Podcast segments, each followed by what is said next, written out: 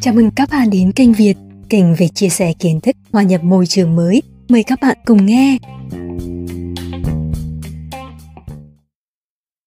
Trong giờ giải lao giữa buổi chiều, tôi và một cô bạn đang đứng dưới một gốc cây xanh, ngắm quang cảnh nhà trường, thì bỗng nhiên có một tốp mấy cô giáo trẻ đi về phía chúng tôi đồng thanh chào.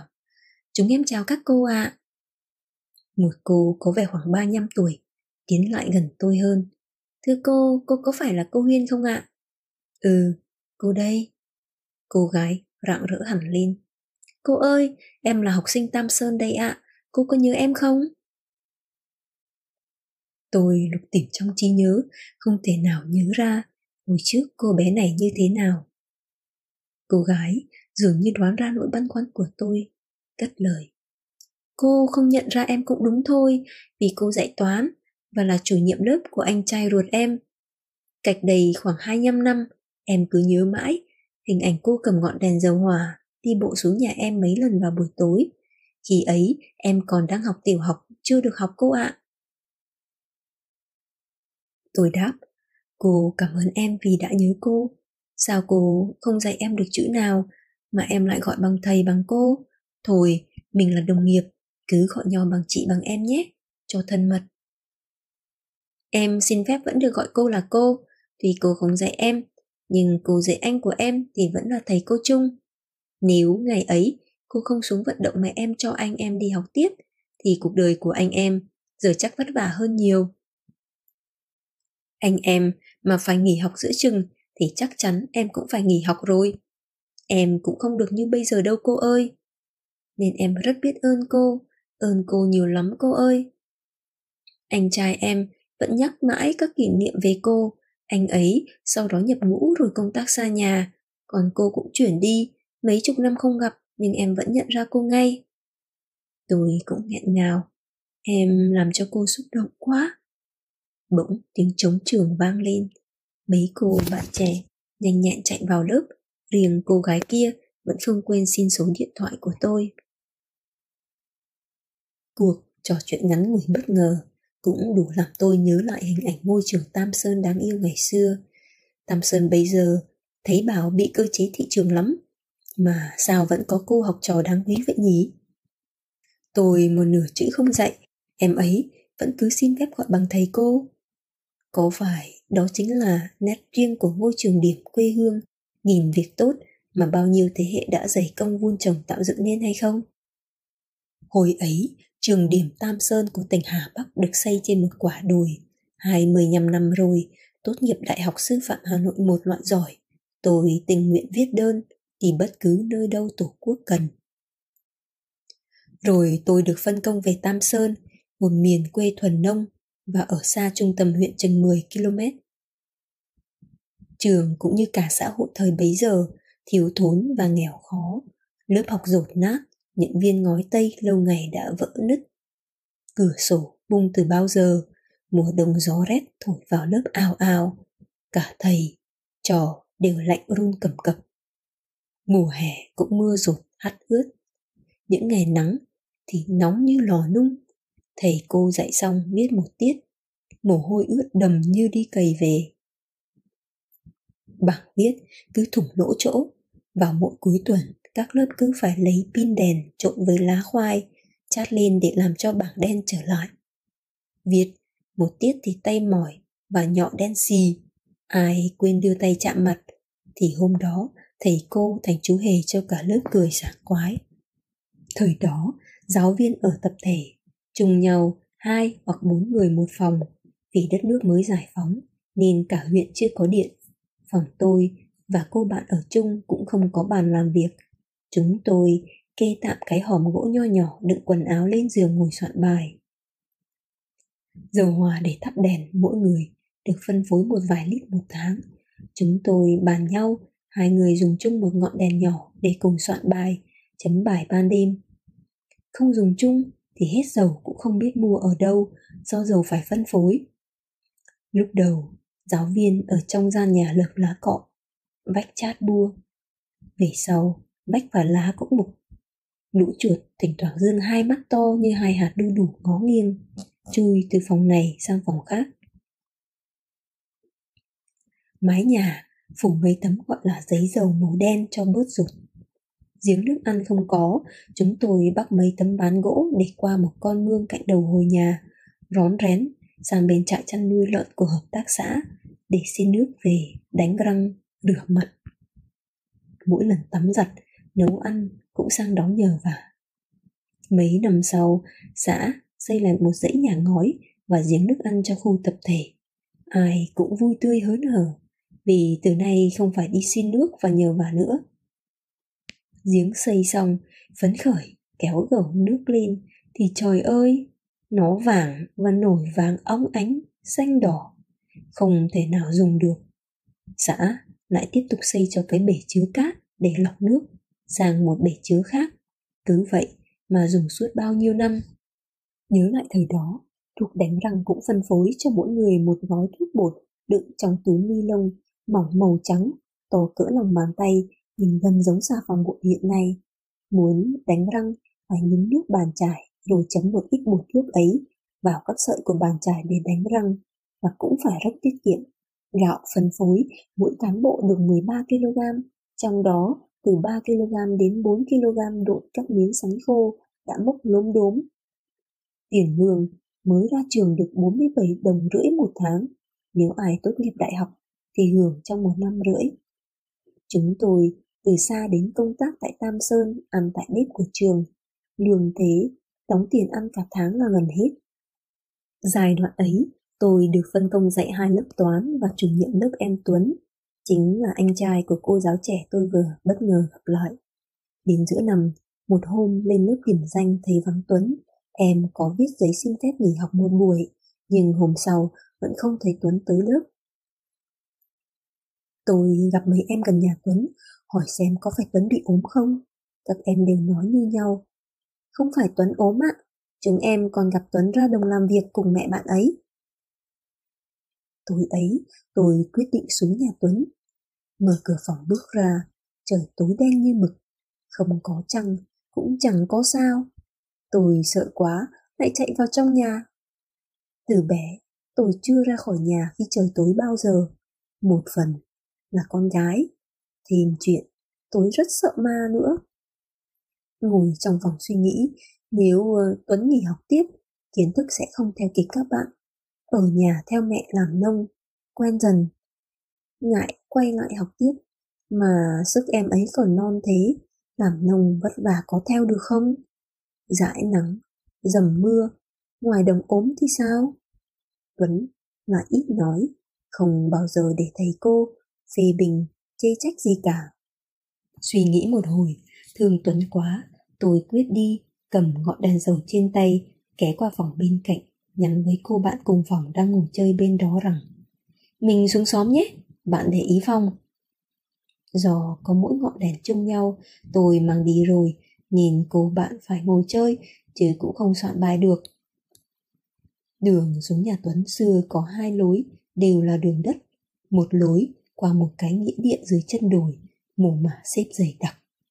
Ban ngày, nhìn còn sợ vì có mộ bị nước mưa chảy xối qua, hở cả tiểu chưa kịp đáp lại. Con đường còn lại vạnh bằng qua một quả núi, nhưng không nhiều mồ mả bằng, chỉ lác đác, thấp thoáng. Một số mộ nằm bên đường mòn dưới chân núi, dân gọi là núi chùa. Trên đỉnh núi có xây một ngôi chùa, cây cối mọc xung quanh túc um tùm Tôi chọn đi lối này vì ít mồ mà. Tôi xài bước qua con đường phía trước, tay che bóng đèn cho hỏi bị tắt. Đi trong khuôn viên trường quen thuộc thấy bình thường. Đến ngã ba rẽ về phía chân núi chùa, mùi hương nhà chùa, thắp buổi tối, thoang thoảng, lẩn quất quanh các đùm cây đen xì, rậm rạp. Trời đen như mực, nhìn căng mắt ra chẳng rõ Cảm giác như hồn ma quanh quẩn đâu đây, như có một luồng điện ớn lạnh chạy dọc sống lưng. Tôi co chân chạy. Đêm thành vắng, trời im lặng không một tiếng động sợ đến run người. Bỗng, nghe như có ai đang đuổi theo sau. Không dám ngoái đầu lại, chạy đến ngã ba thứ hai cũng là lúc qua được chân núi. qua được núi đó, tiếng ngã ba thứ hai, tôi thấy ngọn đèn trên tay không tắt. May làm sao? Hôm nay chợ ít gió. Họ nói, đi tìm có đèn sáng thì ma không theo. Tôi lúc này bớt run mới dám ngoảnh đầu nhìn xem có ai không. Chắc đêm vắng, chính là bước chân mình chạy mà sợ quá nên cứ ngỡ có người đuổi theo. Mồ hôi túa ra chảy trong người hay quay lại trường nhỉ? Đang đi chẳng nhẽ quay về là đầu hàng. Tôi hạ quyết tâm cố gắng gạt qua nỗi sợ hãi, mạnh dạn bước tiếp. Đang đi, bỗng nghe như tiếng võng kẽo kẹt, nhẹ nhẹ và có tiếng khóc hoa hoa giống của trẻ con. Tôi rùng mình, dân đồn nơi đầy đêm tối trời hay có hồn ma người nào đó về đưa võng ru con ngủ. Còn đang sợ hãi, bỗng một đốm trắng rạt qua trước mắt tôi. Ôi, ma chơi! Tôi giật bắn người, run rẩy ngồi thụp xuống. Lại còn nghe rõ tiếng lần này là Wow! Wow! Thì ra là một chú mèo trắng đi hoang vừa lao ra từ bụi tre quanh bờ ao. Tôi lại tự động viên mình, thế là không phải mà. Đi một đoạn đường mòn nữa, qua cánh đồng vắng, lại gặp một ngôi nhà hoang ven đường. Ngày xưa, nếu làng không may có ai mất ở bệnh viện, đem về, phải đặt ở đầu làng, không được mang về nhà. Ngôi nhà im lìm, không bóng đèn. Ban ngày trống trải, không cửa cổng, đi qua còn ngại. Đêm tối quá, lại càng sợ, lo có ai ẩn nấp trong đó, ùa ra hù dọa. Tôi lại chạy, cứ chạy, miễn sao qua được đoạn này. Tim đập thình thịch như muốn nhảy ra ngoài. Tay nắm chặt cổ đèn, để cho khỏi tắt. Tôi chạy chậm dần lại. May quá! Chúng tôi đã chẳng dây thép nhỏ qua cái bóng đèn nên chạy không bị rơi. Bầu trời vẫn im, không một ngọn gió, đèn vẫn sáng. Có điều, tay bị dính dầu hỏa nên hôi. Tiếp tục, bước rẽ vào lối đầu làng. Nhớ lời, một đồng nghiệp nào đó nhắc nhở rằng xuống xóm, cẩn thận kẻo bươu đầu đấy. Nó, học sinh ở đây nghịch lắm. Có em bỏ học lâu rồi, gặp thầy cô xuống, ném sỏi đá vào người. Tôi nghĩ mình bí mật đến, nên chắc không ai biết. Cũng sắp đến nhà Tuấn rồi. Tới đầu xóm, thấy một nhà cổng mở, có đèn sáng. Tôi mạnh dạn gõ cửa hỏi. Bác ơi, làm ơn cho em hỏi, lối vào nhà em Tuấn với. Làng này có nhiều Tuấn lắm, cô muốn hỏi Tuấn nào? Dạ, em hỏi nhà em Tuấn có bố đi bộ đội, mẹ làm ruộng, nhà Tuấn có bốn anh em. Người đó dừng tay, chạy ra chỉ đường cho tôi. Tôi đến được nhà Tuấn gọi. Tuấn ơi! Sợ nhà nuôi chó, thấy người lạ sổ ra cắn cho một miếng thì chết. Tuấn chạy ra mở cổng. Em chào cô, mời cô vào nhà ạ. Giọng Tuấn lúc đó như reo. Mẹ ơi, cô giáo con xuống chơi ạ. Mẹ Tuấn đang núi húi dọn dẹp, rửa tay mời. Cô vào trong nhà sơi nước. Hôm nay tối trời quá, cô quá bộ xuống nhà em thế này, không sợ ma ư? Tôi đã bình tĩnh trở lại, mạnh dạn. Em có gặp con ma nào đâu. Mẹ Tuấn rót nước mời tôi, thấy Tuấn có vẻ vui, tôi đoán chắc em còn muốn đi học. Tôi vui vẻ nói sang chuyện học hành của Tuấn. Em học chưa giỏi, nhưng ngoan, hiền, chịu khó, bạn bè quý mến. Từ hôm Tuấn nghỉ học, các thầy cô luôn nhắc đến em. Mong bác cố gắng cho Tuấn đến lớp tiếp tục nhé. Ngồi nhà ngói hơi thấp, có thêm ngọn đèn tôi mang đến như được sáng hơn lên. Đèn nhà em, ngọn bấc đã đỏ, như gần hết dầu. Tôi chắc bớt dầu từ đèn của tôi sang, vì trước lúc đi tôi đã chắc đầy phao dầu rồi. Tôi chắc bớt dầu từ đèn của tôi sang, vì trước lúc đi tôi đã chắc đầy phao dầu rồi. Câu chuyện dần dà cởi mở hơn. mẹ Tuấn nói. Đấy, cô xem, nhà bốn đứa con, trứng gà, trứng vịt, lóc nhóc. Mẹ lại hay ốm, Tuấn là lớn nhất, còn đỡ đần mẹ được chút ít thì phải nghỉ học, giúp mẹ làm ra hạt thóc, nuôi các em qua lúc khó khăn này thôi. Bố Tuấn đi bề mấy năm nay toàn ở miền Nam. Bây giờ đất nước giải phóng rồi do bận công tác và lại mãi trong đó xa xôi nên cũng ít về lắm. Một mình tôi ở nhà, vừa làm ruộng, lại chăm sóc bốn đứa con. Vất vả lắm cô ạ. Tôi thông cảm nhưng vẫn kiên trì. Nếu tuấn nghỉ học từ giờ thì mai sau cuộc đời em sẽ khổ. Đất nước mới thống nhất, còn nhiều khó khăn. Nhưng em nghĩ thế hệ tuấn và các con của tuấn sẽ khác rất nhiều. Lúc đó, nông thôn sẽ có máy cày, máy bơm nước máy gặt đập liên hoàn. Làm ruộng sẽ nhàn hơn, nhưng cần được học hành để nắm bắt kiến thức, khoa học kỹ thuật. Cũng sẽ có nhiều ngành nghề khác có lương cao hơn làm ruộng. Cuộc sống khá giả hơn. Mong bác suy nghĩ tiếp và cố gắng cho tuấn đến trường học nữa. Tuấn là anh cả. Nếu em quyết tâm học hành nghiêm chỉnh, thì ba em dưới tuấn sẽ theo gương anh phấn đấu mẹ tuấn nhìn có vẻ như hiểu ra vấn đề một lúc sau tôi xin phép về. Mẹ Tuấn và Tuấn đưa tôi ra ngoài ngõ còn nhắc.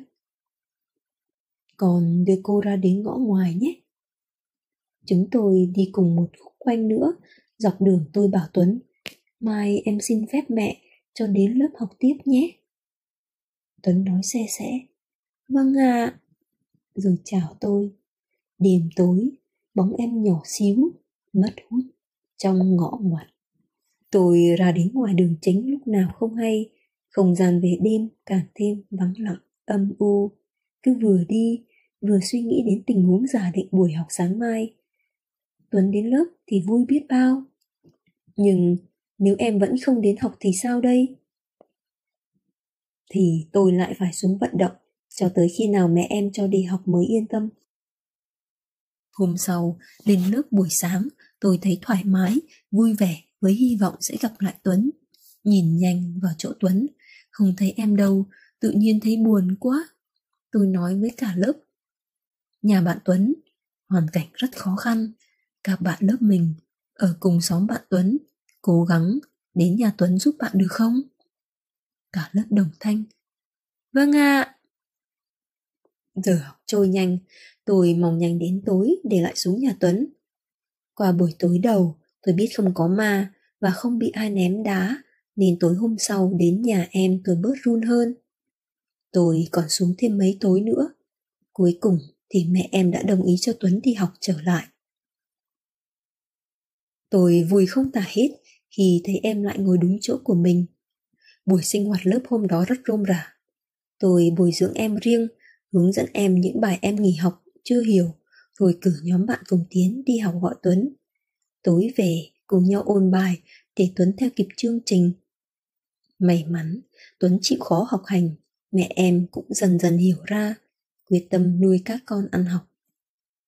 Sau này qua các thế hệ học trò và em gái kể tôi biết được Tuấn cũng tiếp bước con đường của bố.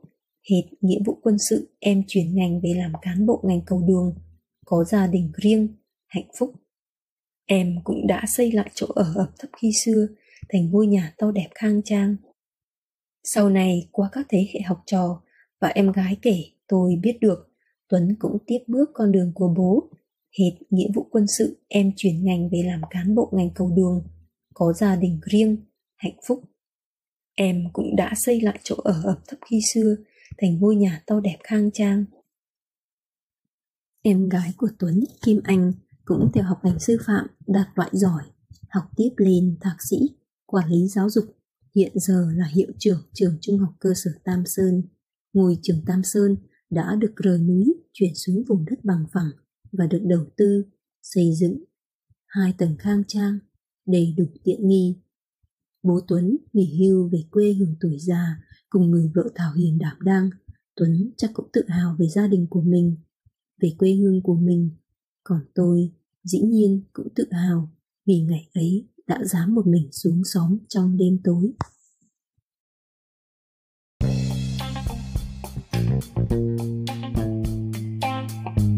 Xin cảm ơn các bạn đã lắng nghe. Hẹn gặp lại các bạn trong các bản phát sóng tiếp theo của kênh Việt. Hãy đăng ký kênh và chia sẻ với người thân, bạn bè của bạn nhé.